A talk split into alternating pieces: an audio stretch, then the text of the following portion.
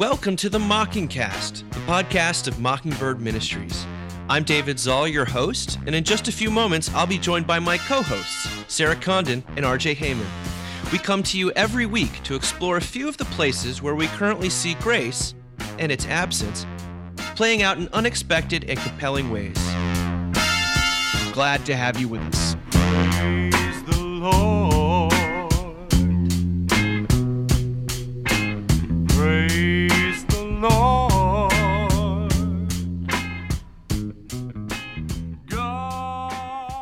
Well, happy 2021 to the two of you. Uh, I don't, I don't really know how to begin this one. I, we've taken a little break for um, reasons that will become very clear.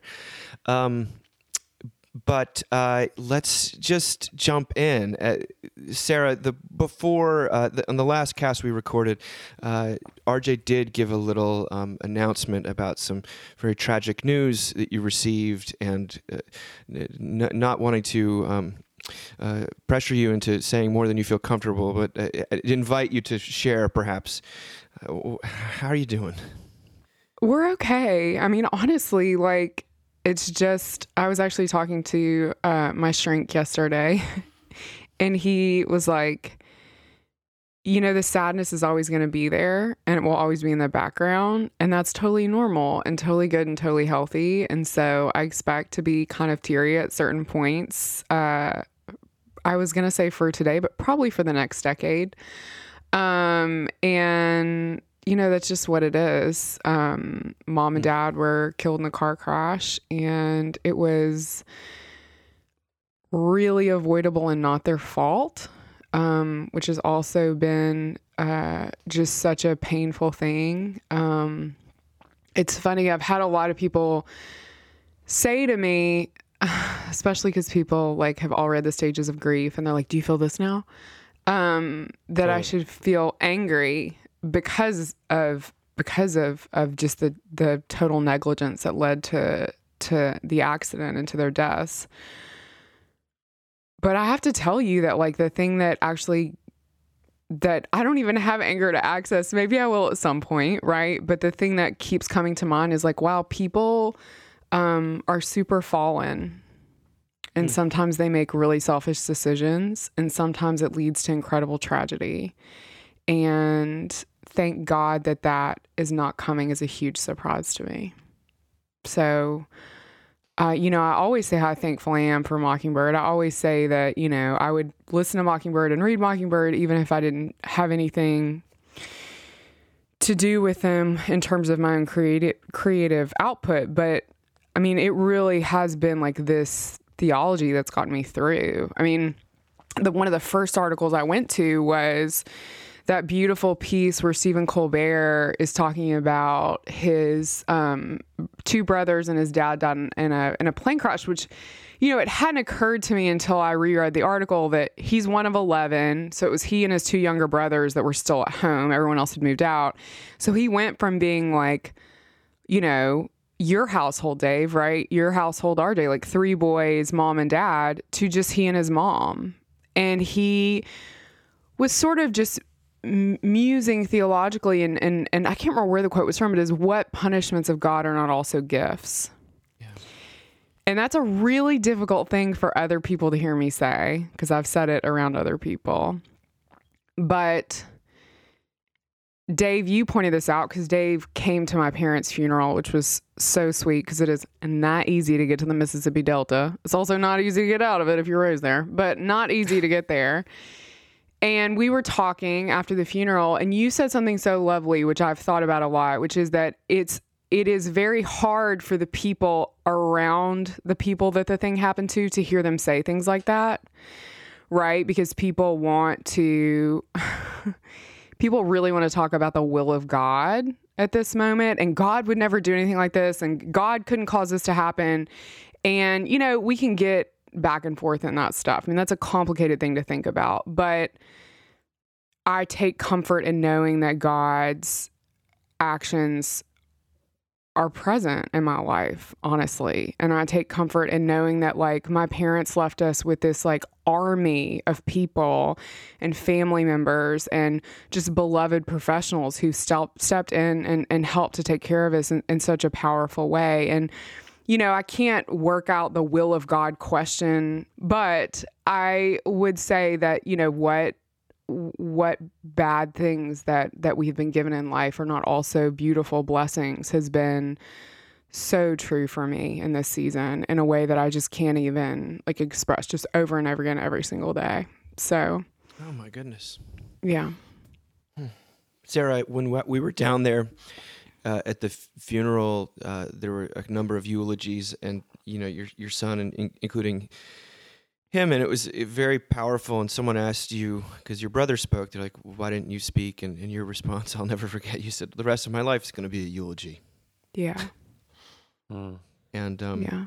in a lot of ways, the the days before it, uh, the years before it, um, were a tribute. In fact, you know, listeners, the outpouring from people who are aware of this podcast and Mockingbird. I mean, so many people have told me that they consider you their their friend and their sister, Oh. and like they know, they feel like they know your parents from, from stories. Yeah, it's it's every single day I get notes in the mail. I get um I got a rosary. I'm not sure what to do with that, but I'm very thankful. Um I you know, I get all kinds of of these beautiful things and and for me what that makes me think of is I've had so many well-meaning people say to me you should just get in bed and not get out. I don't know why you're not in bed right now. You should be in bed for days. And first of all, I'm a mom, and I cannot tell you the the damage that would cause my two children who who lost beloved grandparents. I mean, my parents were top of the line grandparents, right? Like we found Christmas presents my mom had ordered under her bed in her room and in the attic when we cleaned out their house for my children. Like top of the line grandparents. So they've had so much loss. There's no way I can crawl into bed from that perspective. But but for me also, and this is not to say there's anything wrong with crawling into bed, but this grief has to be communal for me. Like it can't just be me grieving on my own. It can't be as much as it, it would be tempting to yell at everyone, like, my parents just died, like, you know, give me special space. Um, which I've done a little bit out of McAlister's in Texas and it didn't go well with the employees. But um I just think like we we have to share this grief. I have to share this grief with other people who are grieving alongside me. And it's meant so much. Like, I've read every letter, every email, you know, every message people have sent me um, to know that I'm not having to grieve this alone, that my children aren't grieving this alone, you know? yeah. Golly. And thanks to our church community, I've literally not cooked since it happened. So, which is Amazing. You wrote Wow. something. it is amazing, but like I'm hitting this point, like in February, it's going to stop. And I'll be honest with you, the thought of cooking is still very overwhelming to me. Like, really?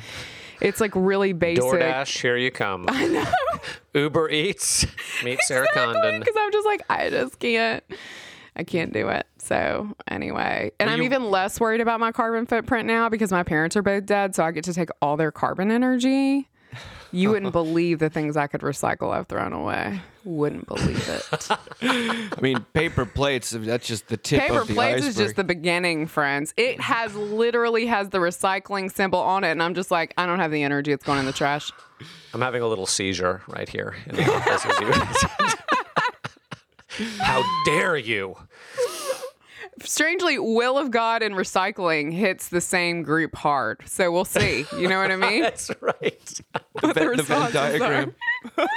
Uh, Laura J, do you have anything to allow or to um, say?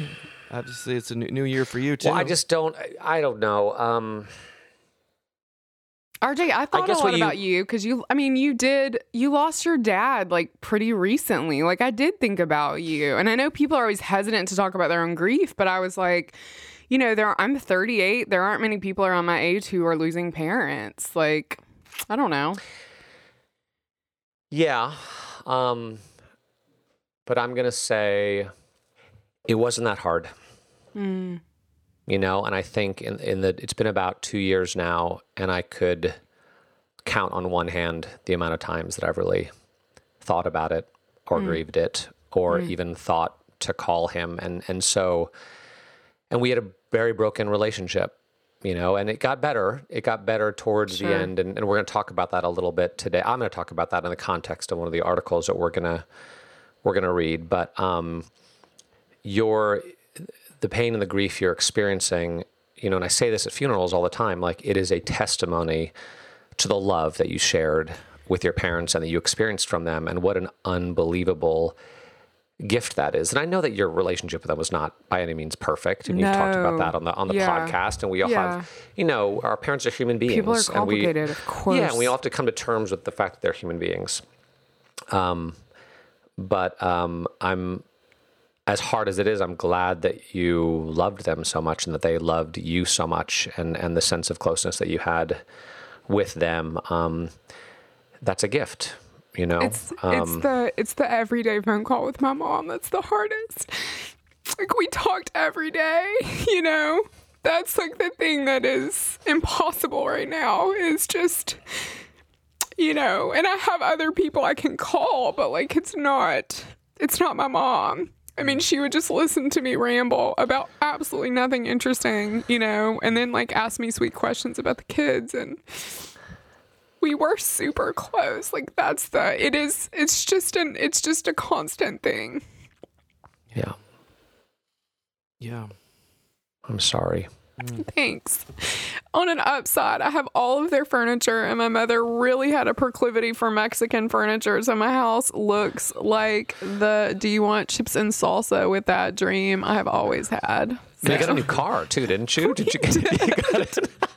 You got a really nice. A new car is an understatement. It's a Yukon XL. When she bought It it, I was miles like, to the gallon. Yeah, when she bought it, I was like, "This is a ridiculous purchase. I cannot believe you're buying this." And she was like, "It'll be so fun for the kids." And then, like, she kept trying to get me to drive it, and I was like, "There's no way I'm driving that. It's a dinosaur." And now it's mine. And I, I mean, I put this on social media, but I took a bunch of kids and my kids to the zoo with my friend and I dropped them off because parking was crazy. And then I suddenly realized I was going to have to park it by myself. Mm-hmm.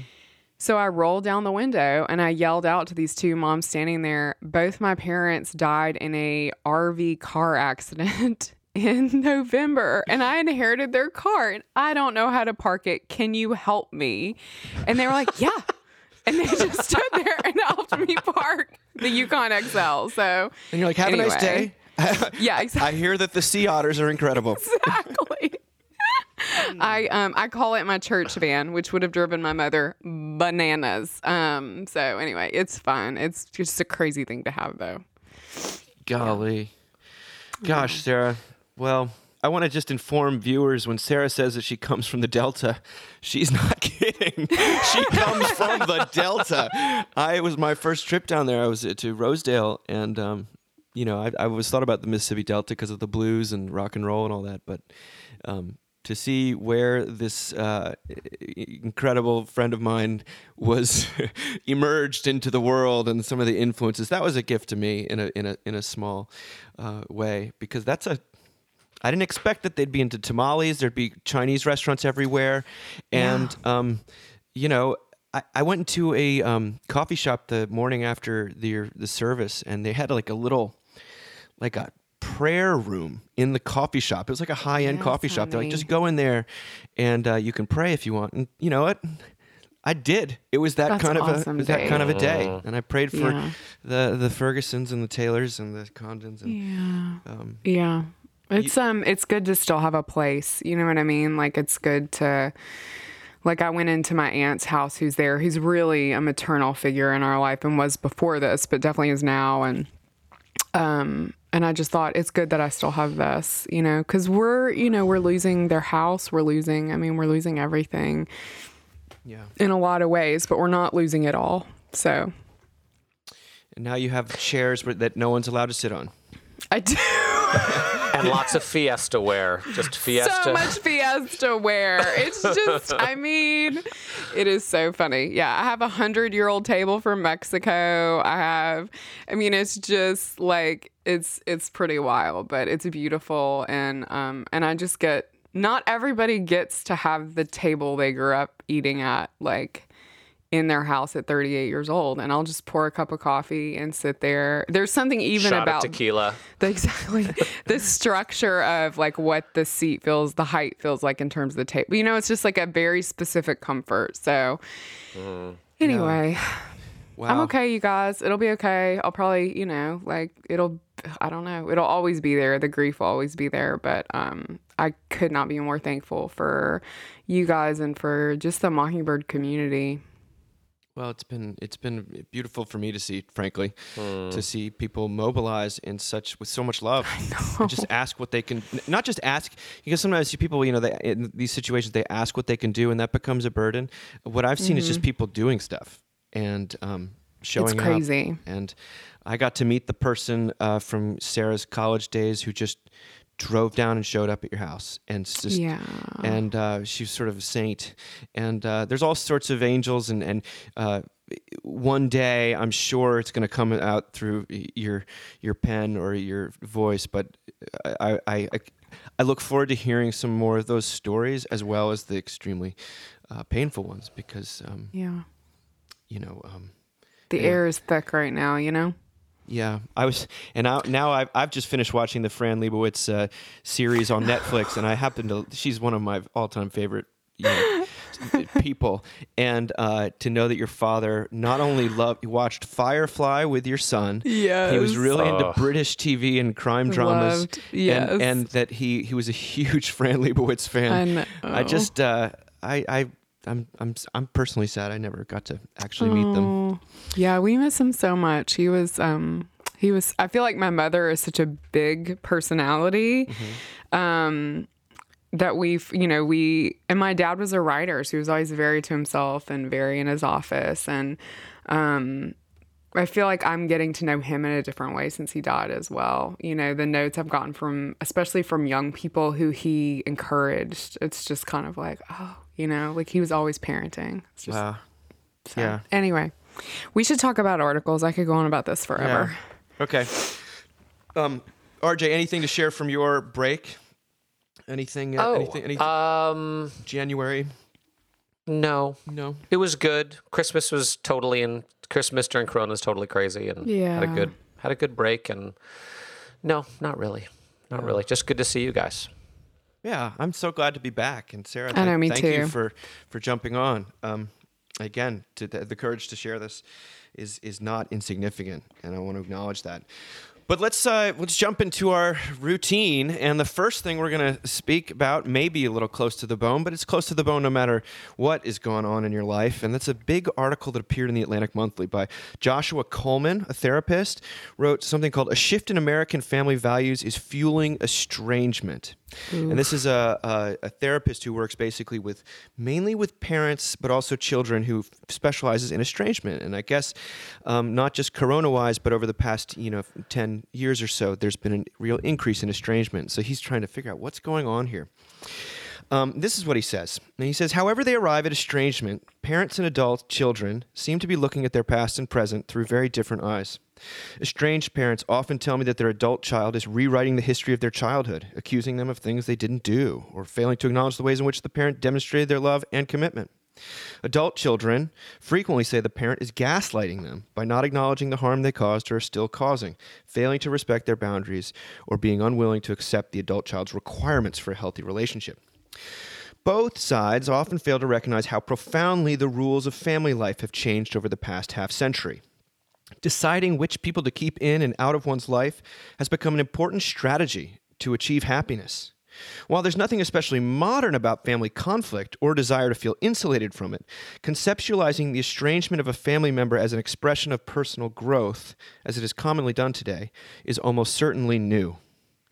Estrangement seems to affect a small but significant portions of families in the United States, and is happening today against a backdrop of record high parental investment. This is where it gets super interesting.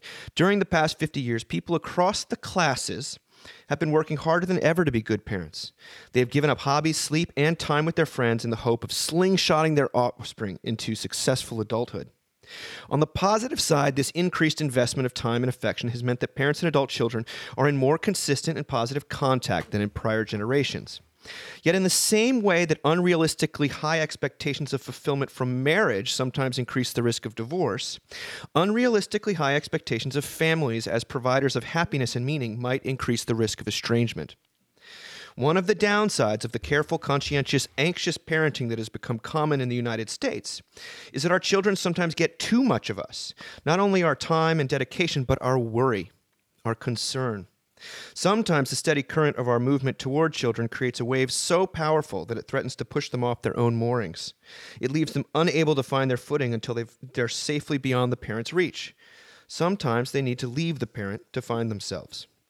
And sometimes children feel too much responsibility for their parents' happiness. I often hear estranged adult children request better boundaries from their parents as a condition of reconciliation. As Andrew Solomon wrote in Far From the Tree, there is no contradiction between loving someone and feeling burdened by that person. Indeed, love tends to magnify the burden. As hmm. the University of Virginia sociologist Joseph Davis told me, parents expect a quote reciprocal bond of kinship in which their years of parenting will be repaid with later closeness. And then Agnes Callard, the University of Chicago philosopher, told me in an interview that this expectation of reciprocity is fraught because today the boundary of parenting is unclear. If receiving shelter, food, and clothing is enough, then most of us should be grateful to our parents, irrespective of how our lives go.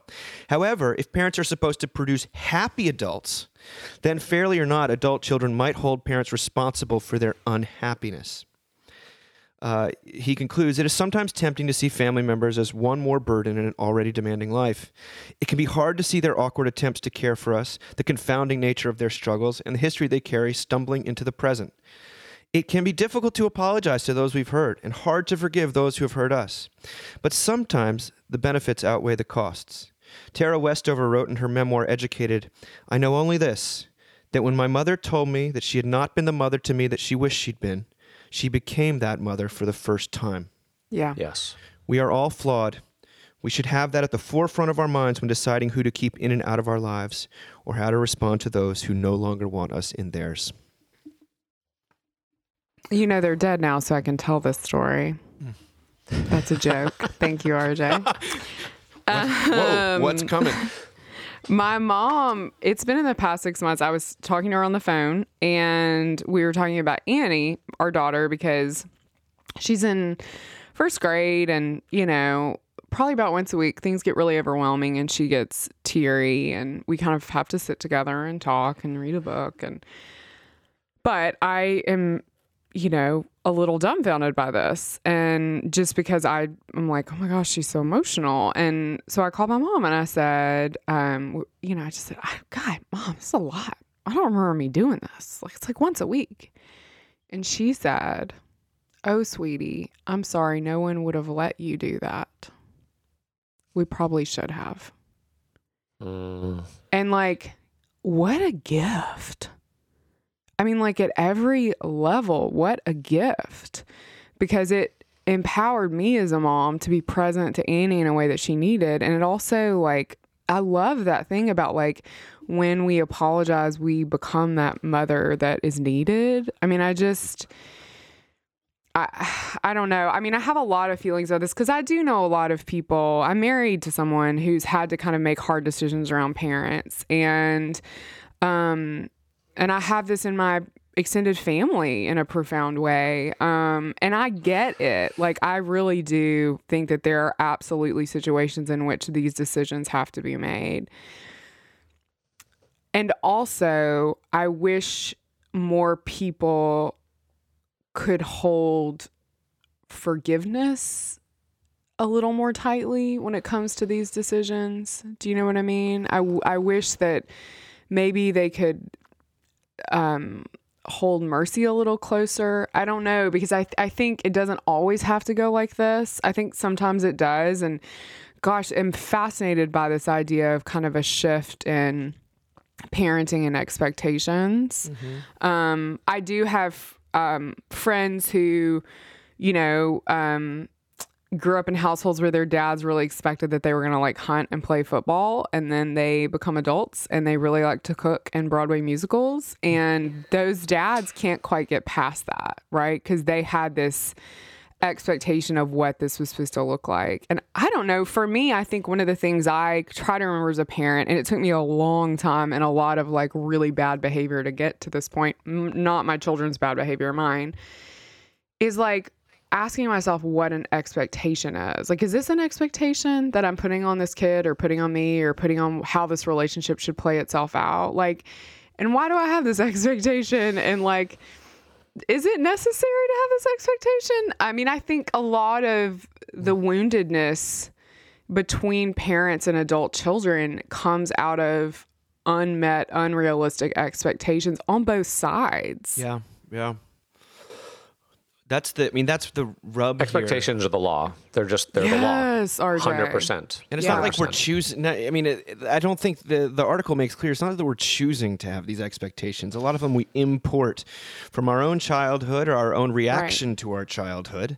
Right. Um, and we don't even realize we're expecting that much. But I do think there's something about the parental overinvestment that probably breeds an increased expectation on both sides. Expectation that the kid would sort of repay you with care Yeah. and concern and, and a certain yes. degree of of of of, of uh, um, s- correspondence, and then also that the kid would feel entitled to like if if their unhappiness is um completely uh, was yours to give or not give, and you somehow failed. I think that that's a, an enormously heavy burden for people to carry. And I think, Yes. I, Sarah, I always also say like I. He says that a, that it's a small proportion of um, families that deal with this. I don't think it's that small. I th- maybe it's just living inside I know so many families. the families. church. Maybe it feels people like it's just everywhere. share too much with us. Yeah, I don't know, but like I agree. I know a lot of people who have at least considered this. so many people, you know, who you, you ask them about their kids, and like, oh yeah, I've got a son here and a daughter there, and then like a few months later, you find out they also have another son who lives in Washington State that they haven't talked to in five years, who hates them, or they've got a sibling who is a uh, um, just a, a raging alcoholic, you know, that no one really that no one really talks about, or or um, e- every family seems to have um, one person who's very problematic. They either has has uh, cast themselves off or been cast off, or everyone sort of, you know, there's two separate text streams, like one with that person and one without that person. you know, it's uh, it's a sad um, it's a sad reality. No, the amount of times I've uh, when people are walking out of church, say I've say I've preached a sermon, and I could tell someone is um, emotional that they've had an emotional reaction to something. The amount of times that it's come out that they're dying for their child to be in touch with them, like that. Yeah. That's what Yeah. they said. How I understand this stuff about grace and God, but when, how can I get my son to call? And and I, I I sit there dumbfounded. I don't I don't know the answer. You know.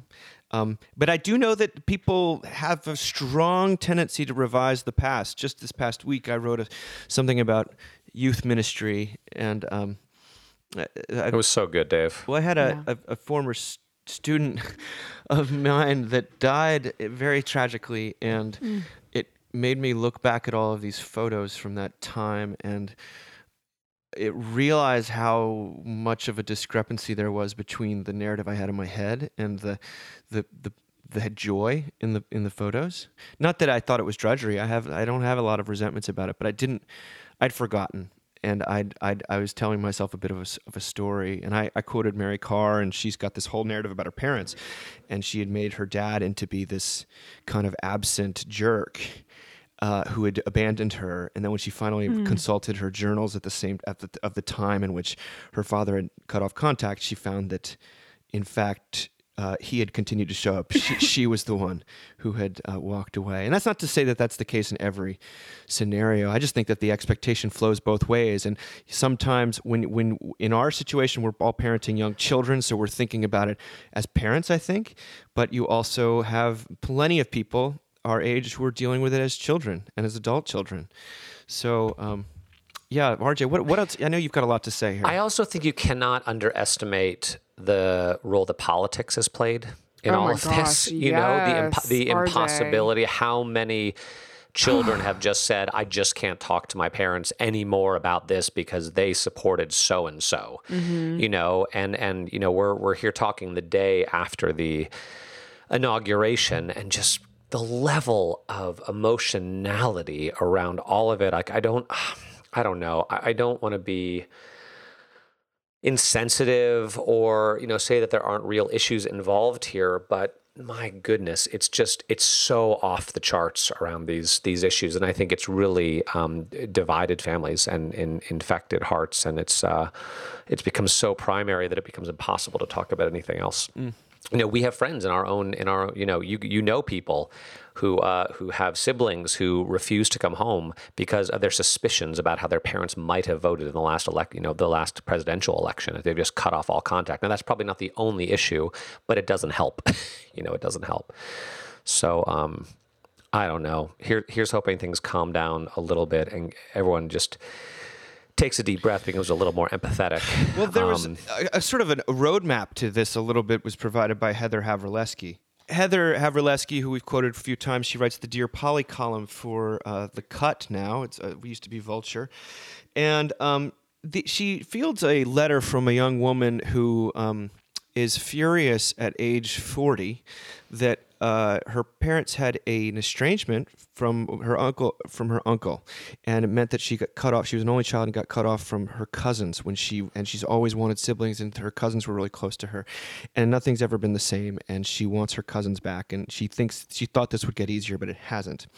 And uh, heather in her trademark fashion uh, kind of just discursively goes at the problem uh, or at the issue, shall we say. And this is what she says. She says, I hit a wall with my own family about a decade ago. I just felt tired. Suddenly, I couldn't connect with my mother or my siblings or even friends. I felt like I was the only one who wanted deeper connections. It seemed like no one was as intense as I was. No one seemed to have the capacity to love me the way I wanted to be loved. I also wanted my mother to be different. I had a vision of how a mother should be, and my mother didn't fit that vision. Almost every time we talked, I felt angry at her. I wanted unconditional love, someone to lean on, someone who accepted me for exactly who I was. But when I pushed her for more love, my mom would often strike me as distant, self protective, afraid of my intensity. The more I thought about what I wanted and how far from my reality it was, the angrier and sadder I became. My anger and sadness made me distant, self protected, and afraid of my own intensity, just like my mother. I couldn't let down my guard and be vulnerable and love myself or anyone else. I felt too weak and needy to do that. I was embarrassed of myself. I was confused. But I couldn't have the mother of my dreams. My mother wasn't like that. So what's left? When does it end? It ends when you live in reality. And this is reality. You don't have the family you want. You can feel less shitty immediately by putting all of your intellectual efforts and your narratives aside for a minute and opening your mind to one thought What if I'm wrong about everything? Oof. This is not coincidentally the most terri- Oh, no. the most terrifying thought you could ever have. The worst possible thing you could think or believe is that you might be wrong about every single thing you've concluded about yourself in the world. She goes on. When my mother couldn't shower me with unconditional love every str- under, under every stressful condition under the sun, that didn't mean she didn't actually love me unconditionally. It only meant that she had her own emotional challenges and therefore she could not become the kind of mother I wanted. This is true because her own mother was loving, smart, supportive, but she was also an alcoholic who raged and turned punitive out of the blue randomly depending on her drinking choices on any given night. Hmm. Visiting other people's emotional realities is and will always be threatening and scary for my mother as a result.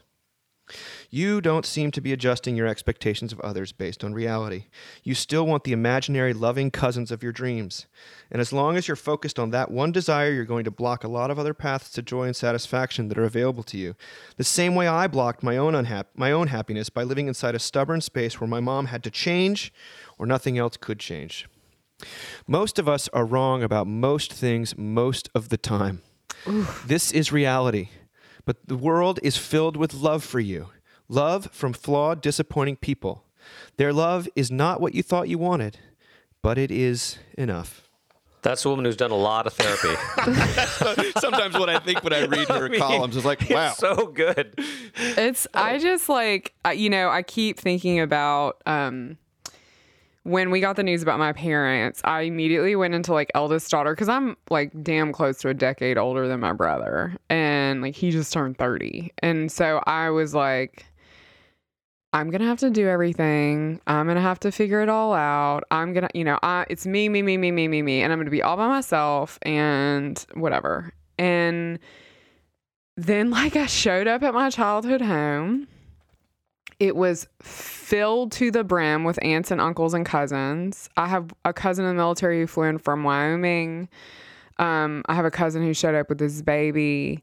Um, no one had on a mask, and we all just like said a prayer and hoped, right? And what was so uh, beautifully unsettling for me, and I, gue- I guess this is why it resonates, is I had told myself a story. And that story was well, my Meemaw's dead, and she was the matriarch of the family. And even though my Aunt Becky has four children, I probably won't see much of them anymore. And they have little kids, and probably won't see them much either. They're not nearly as active on social media as I am.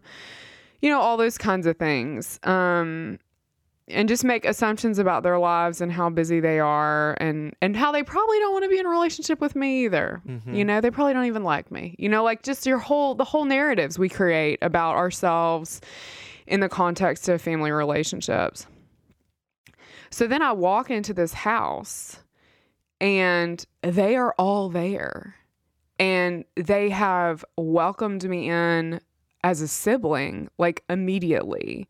And they have checked on me every day to make sure I'm okay. And my aunt Becky is coming in just to see my children for 48 hours cuz she's the closest thing they have to a grandmother. And it felt like it feels like so many things that I thought were true or I'm finding out are untrue even just in the boxes of photographs I'm unpacking for my mother.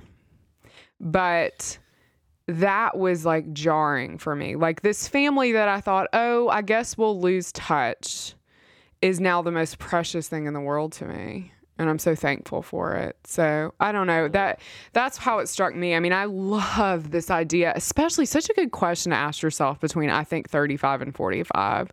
What if everything I believe is not true? Mm. What a great question to ask yourself about your family. You know, Uh, but also also about your relationship with with religion, with your relationship religion, with your with with uh, with your spouse. with your spouse, with your I mean, like, romantic relationships, with your job.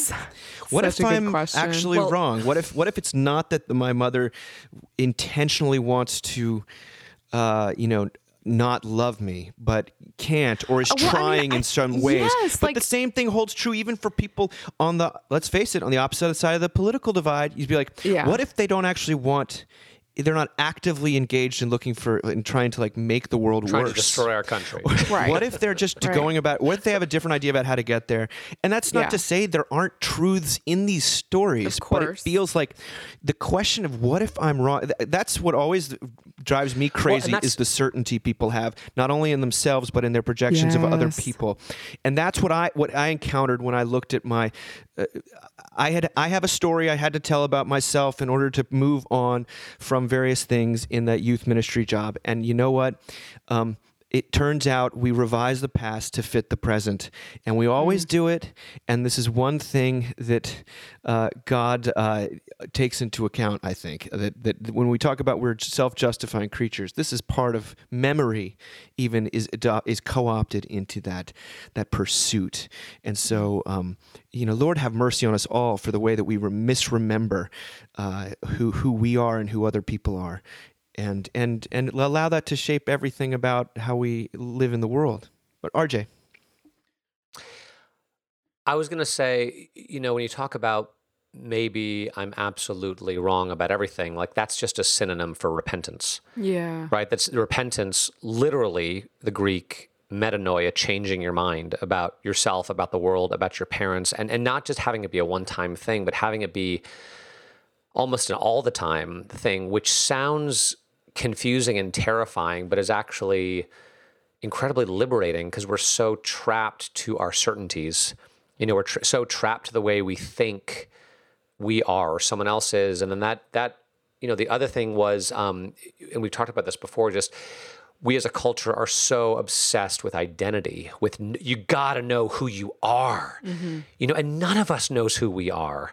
That's its own trap you know uh, having to know who you are having to figure out who you are thinking that that's going to be the firm foundation on which you stand but it's not. It's just shifting sand all the time. And if you can let go of who you think you are then then maybe you can um, find some peace in the world because you're never going to be able to live up to that that ideal. And um, and no one else is going to let you either but you have to sort of let it go. Um, but the part of this article that struck me was yeah with my father you know to get back to what i was talking about earlier that to the degree that things ever got better between um, him and me it was when i could let go you know that i was never going to have the father that i wanted. Yeah. you know the father that i that i needed.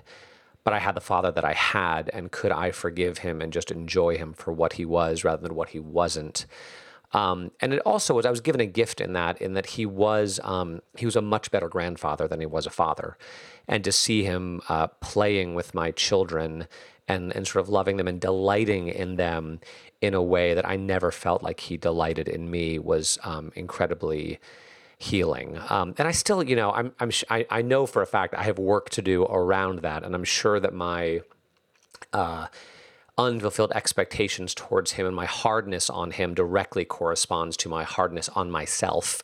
you know, how unforgiving I am with myself. Um, and so this article is incredibly helpful. And she's, like I said, she's done a lot of therapy. And, um, and I guess the last thing I'll say when you talk about revised memories, um, to the degree you can come to terms with the truth of your past and really think back what was it actually like? What are things actually like? You can drill down to the reality of things.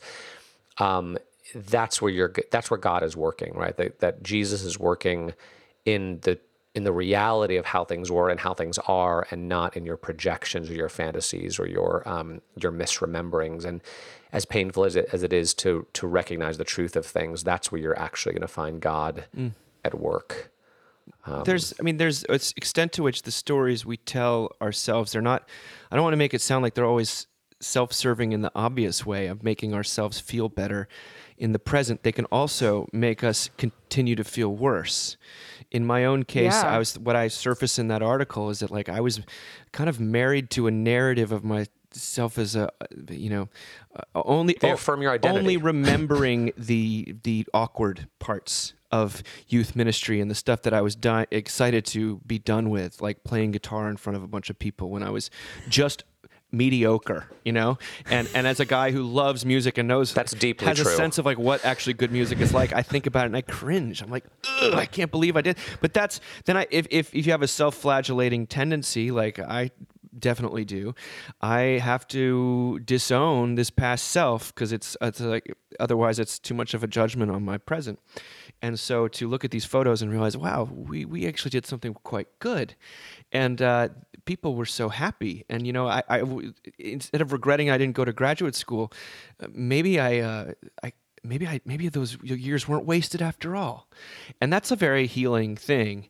Um, the other thing I was thinking about is in this article, because there's a, as with most of what I think Heather writes, there's there tends to be a punting at the end of sort of this just de- declarative "you are enough" stuff, which I think is nice, but it's much more potent if it's married to uh, a, a declaration of God, uh, you know, because um, for people who not only didn't have the parent they wanted, but actively had the parent they detest and who was terrible or abusive.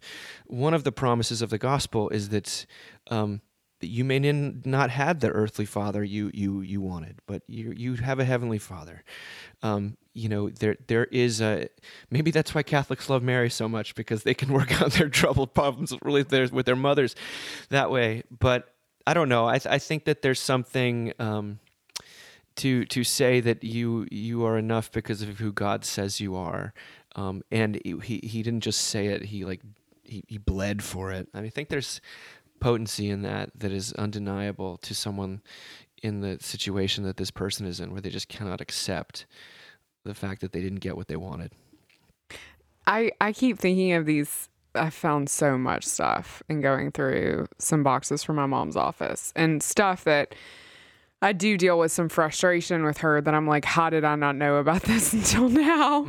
Um, but like two things I found that I just are staggering to me is one is a an album that was probably seriously put together in uh, maybe 1946. I don't know, but really old. And it has all these photographs, mostly of my grandmother and my grandfather traveling out west on motorcycles together What? and my grand it's in my grandfather's handwriting and he would write these things underneath like she's so beautiful under pictures of my grandmother. And you know, he took his own life when my mom was two. I never knew him. And to get this, and I knew he was sort of this dreamy, kind of, you know, artistic farmer, which obviously was tough for him. Um, that that just to get this glimpse of him was so beautiful. And it made me think about how much my grandmother lost. You know, she remarried um, my step grandfather, who's a nice guy, but like wasn't like this, and and how hard that must have been for her. And then in the same day, I opened up a photograph of my grandmother I had never seen before, and it is the same grandmother, and it is when my mom's brother Jim died. Uh, which would have been, you know, gosh, uh, my mom was eight, so six years later, and it is like the the military, I guess, when you die and you he died with honors, takes a photograph of you like as the mother or whoever is receiving the widow receiving this certificate. And my grandmother is in head to toe like black like pillbox hat, the whole thing from the 60s and she looks so sad and the general or whoever who's handing it to her looks like he's weeping. Hmm. And you know, when I think about that, I think God bless my mother for even apologizing that she wouldn't like hold me in a chair while I cried because I cannot imagine how hard it was for my grandmother to attach to her after so much hmm. loss. I mean, I think it's staggering that I'm able to hold my own daughter in a chair after seeing that stuff. So I- do think that there's I think that there's something that we have to really remember when we think about our parents' histories and what they bring to the table. And and we ha- we're gonna have to face those own things in ourselves, our own lies we've told ourselves about ourselves, about how we're the best parents in the world and we're so self-actualized now and blah blah blah blah blah. And it's like, you know, one of my favorite priests once said to me, like, I who knows what my kid is gonna ask me to apologize for when she's older and I'm gonna have to, you know? Like it's just I don't know, I think but it's such a grace thing and I think that's where we it kind of can get lost when it's like you're enough, I'm enough kind of narrative. It has to come from the outside. Yeah. Yeah. Like it does because there's still like this there is this part because when I've said that to people about their parents, they're like people will still be like, "But, you know, like they still should have gotten it together." And it's like, "Well, I mean, probably not." But like also like there has to be some grace that comes in in order for your heart to soften enough to hear the truth. You know, that maybe everyone isn't against you. Maybe your whole family narrative isn't against you. Maybe you are so beloved. Mm. You know, I mean, I just like, I keep, I found a card today in my drawer, like our junk drawer in the kitchen, and it said, it was from uh, literally two years ago, and it said, Happy birthday. We love you, Sarah Bell, which is what my parents called me when I was little. And it's like, you know, you just, you have to remember that these are whole complicated people and that generally speaking, parents usually really do their best to love their children. Wow, that's beautiful. Sorry. No, it's okay. Gosh, I you know another thing. This uh, clearly brings up a lot for everyone. Um, I'll never forget. One of the things I feel worse about. Someone was asking me the other day about um, uh, like a, a, childhood memory that they, I could that could fix, or a, a adolescent memory I could fix if I could, as, as sort of a part of a prayer thing, actually.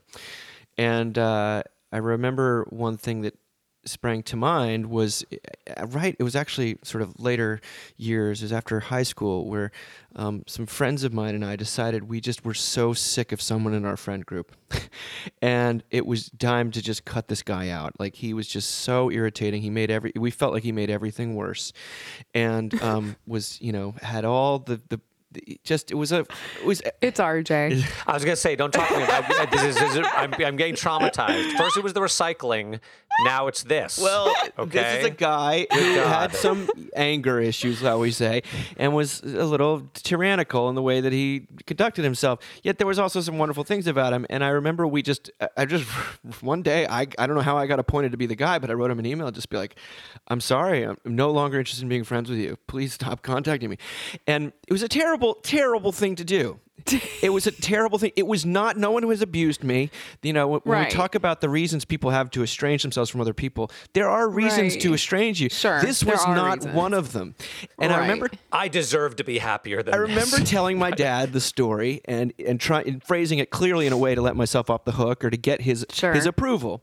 And he very rarely is a person that kind of contradicts you in that in when you he can tell that you've got something emotional going on. But he said he paused at the end. He's like, "Well."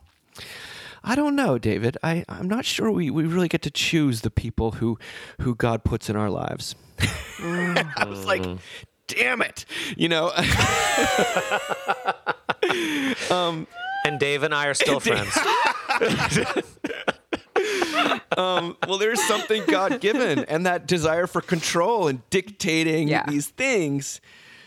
Yes, it, there can be reasons to estrange yourself, but there can also be a lot of justification and things to be repent for. I'm sorry I did that, and I wish I could redo it. And if I want to stay up feeling terrible about myself, I think about that's one of the things I think about. RJ, I, lo- I love you, and uh, Don't you ever forget it, David Zahl. it was not RJ for the record. Um, Oh, Well, let's move into the last thing. It's a remarkable article. you know, every year around Christmas time, there's a spate of articles about Jesus. Uh, there's a great one in the New York Times by Pete Wehner this year, and then it got people got upset about it in the Daily Beast and this sort of historical Jesus stuff. But the one that I found most interesting was December 28th in the New Yorker. Vinson Cunningham wrote about the there's been they've released the Jefferson Bible as like or there's a book about the Jefferson Bible. If you don't know what the Jefferson Bible is, Thomas Jefferson, a deist that he was, and I'm writing speaking to you from Charlottesville, Virginia, which is Jefferson County, you know. Yeah. It's everything Jefferson.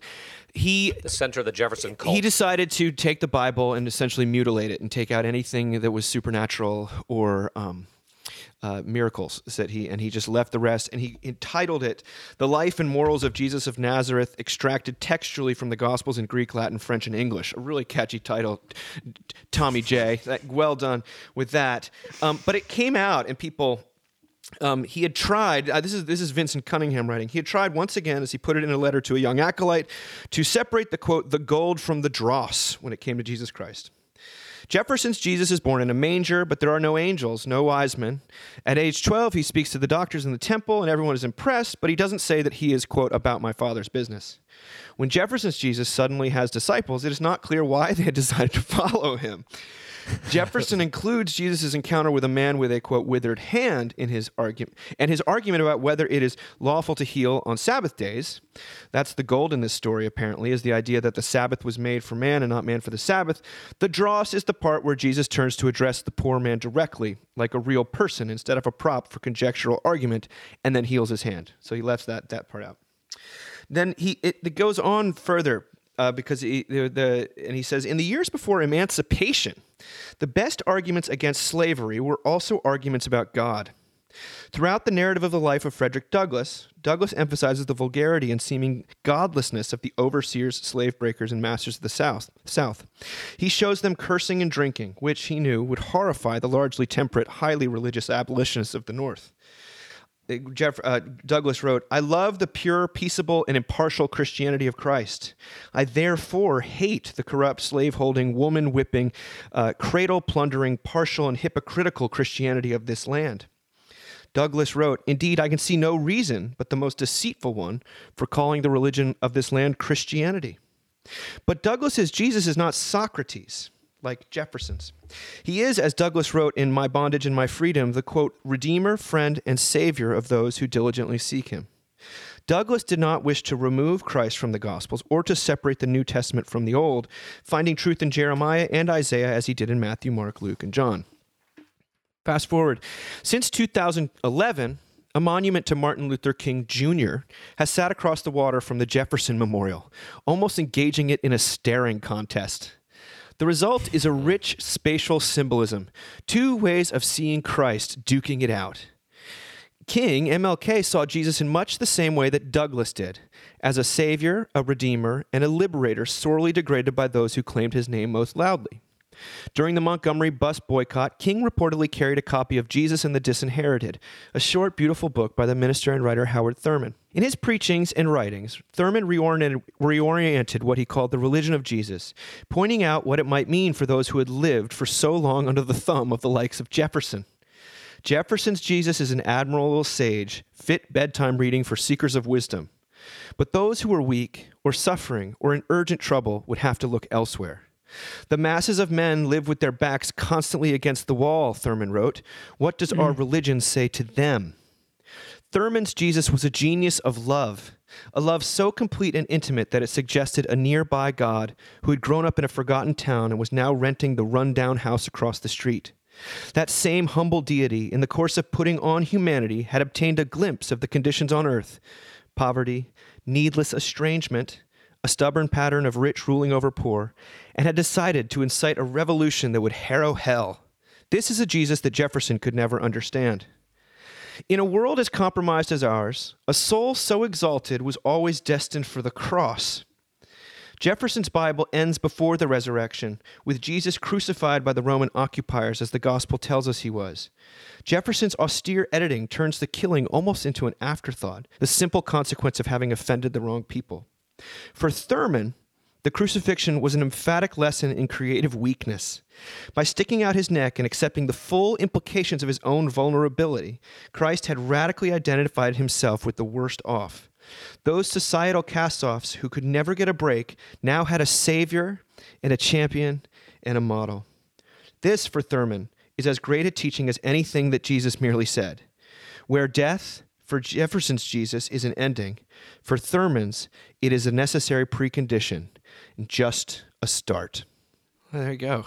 From the New Yorker. I know, right? Praise God. It is I'll edit that down a little bit when we when it goes out, but he Just cut out all the Jefferson parts and keep the thing in. well, it reminds me. I mean, this is a little. I want to talk about the personal parts of it, but it reminds me of Augustine too, right? Augustine, before he was a Christian, was a Manichaeist, and he knew the the Jewish scriptures, but they were too. Um, he couldn't handle it. He couldn't take the the earthiness, and he wanted something loftier and wiser. And at the same time, he's fathering children out of wedlock and sleeping around, just like Jefferson, you know.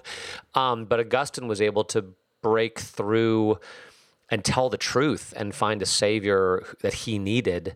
And apparently, Jefferson just couldn't ever get there. He couldn't um, face the truth of his own sinful actions. He had to live in a fantasy world of, of wisdom and purity and philosophy or something.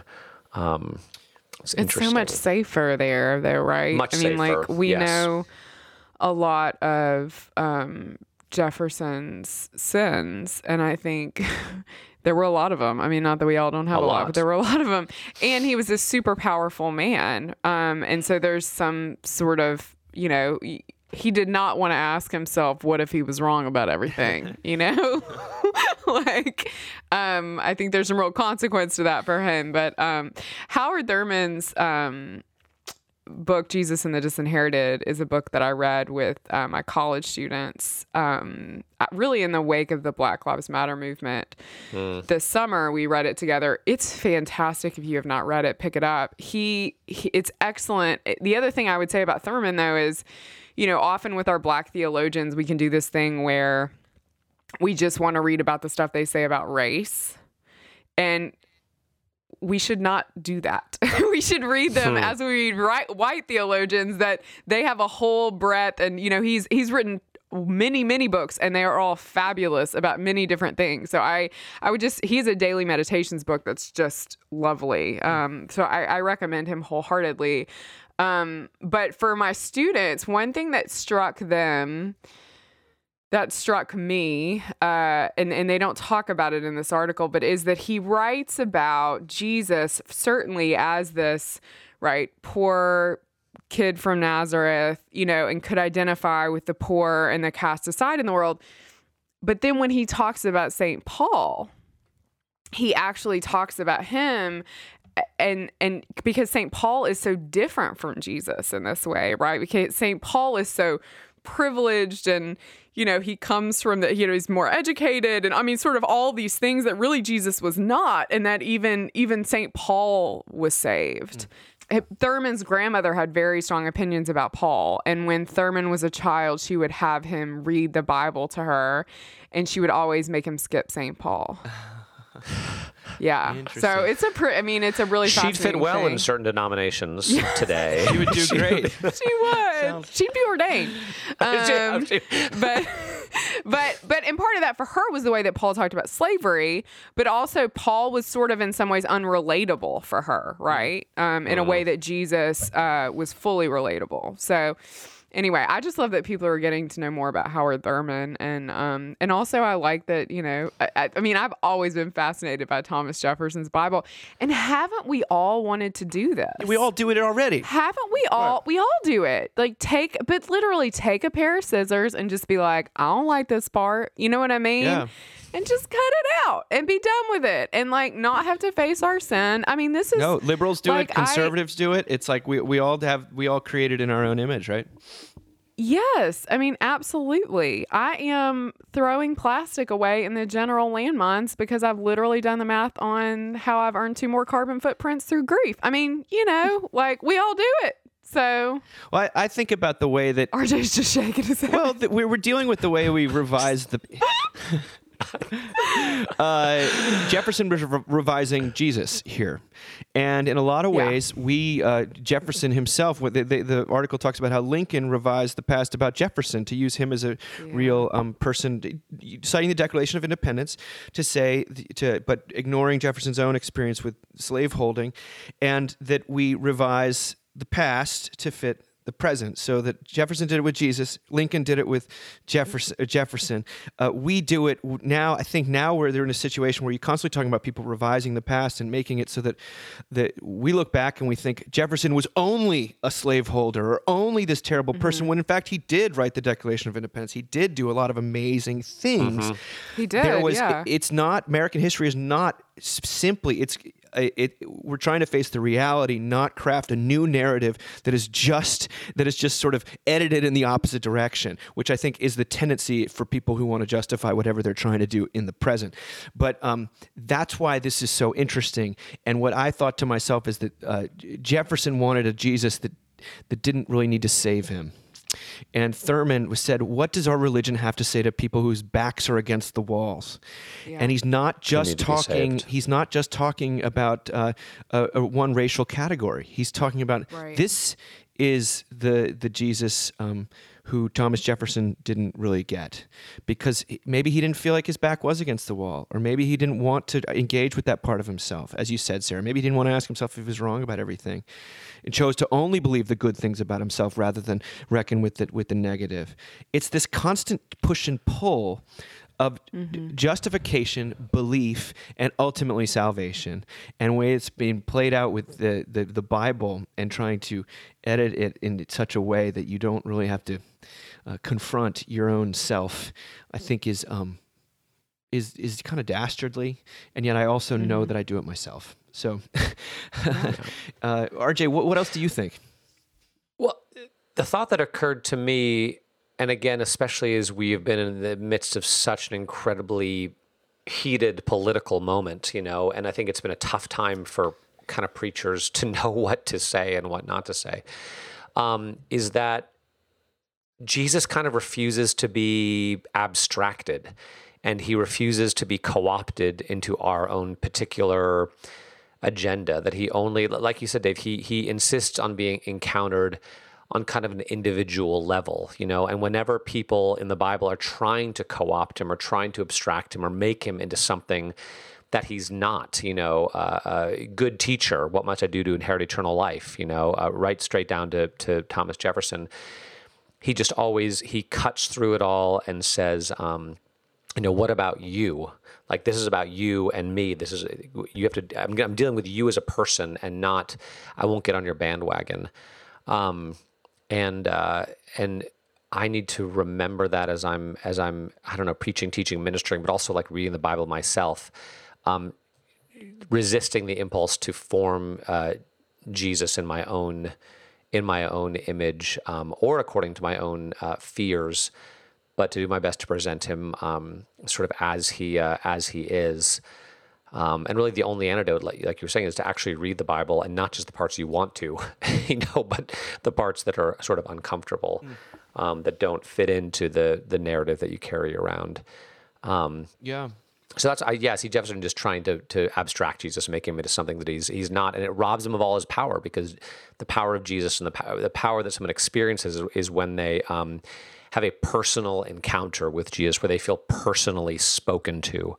Um, in a in a powerful way in their in their heart, and not according to some um, you know cause or or philosophy that they're trying to fit him into. Yeah, I mean, I think it's easy to, especially people of us of, of previous eras, to look at them and their faith and say, like, so it felt like so much of their faith was about like sort of moralistic virtue and like as they defined it and so much of it were was about kind of appropriate behavior for the time and like were you polite and were you like these definitions of godly and like you know it's just really tempting to say that we're so far beyond that now, mm-hmm. but we're not. You know, like it's just fascinating to me. Like we still have our own ways that we sort of self justify. Yeah, the way that we're wrong about everything. And none and none actually none of that in any era is relevant to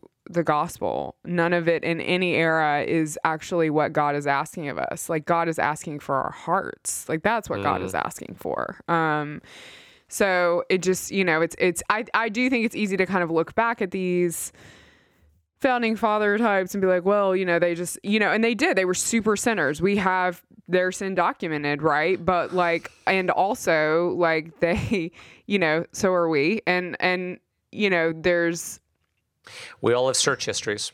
we all have searches. Don't say that, RJ. the, the, the, don't remind me. The um, what I what I also Hair loss, women in late thirties. but you do get to the point where MLK, at least he's quoting Martin Luther King there at the end when he talks about, you know, death is not the end. And uh, you can make Jesus into purely a model for this life or activism for this cause or justification for the country going this direction or, or that direction. I mean, we've seen it on all sides right now. And ultimately, what you have in uh, King, um, though he had strong feelings about that th- this life, is that he's preaching the resurrection of the dead, and he's he's talking about that death is not the end, and that is hope, and that's not. Um, th- that is uh, that so transcends uh, what all the stuff that we're wrong about, you know, um, and it provides hope for us in the midst of being so wrong about things, and um, you know, I don't know, it, it it, it gives me hope in the midst of hearing, you know, looking back at my past and also thinking about a person, people who've died, and um, anyway, that's that's a, that for me. It was a really beautiful uh, opening salvo for the beginning of the year for him to say that Yeah. uh, Jefferson is a sage you can consult on how to live. Uh, th- th- th- Jefferson's Jesus. I'd rather not. Thurman's Jesus. Uh, If you end up in jail, is the one who uh, who s- sees that crucifixion is the prelude to resurrection, and that death is not the end. So, and praise God for that. Praise God for that. Praise God.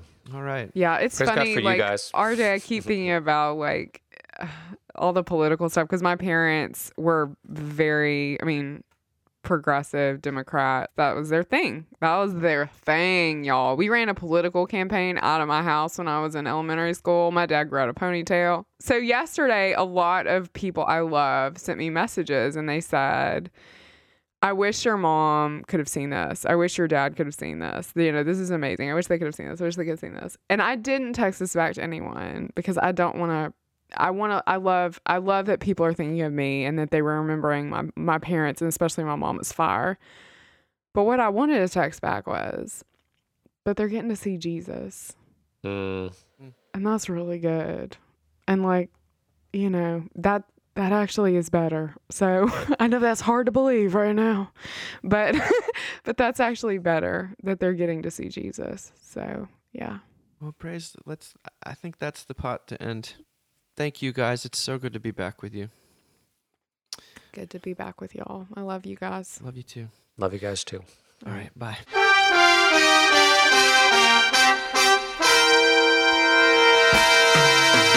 Thank you for listening. Remember, you can find us on the web at www.mbird.com.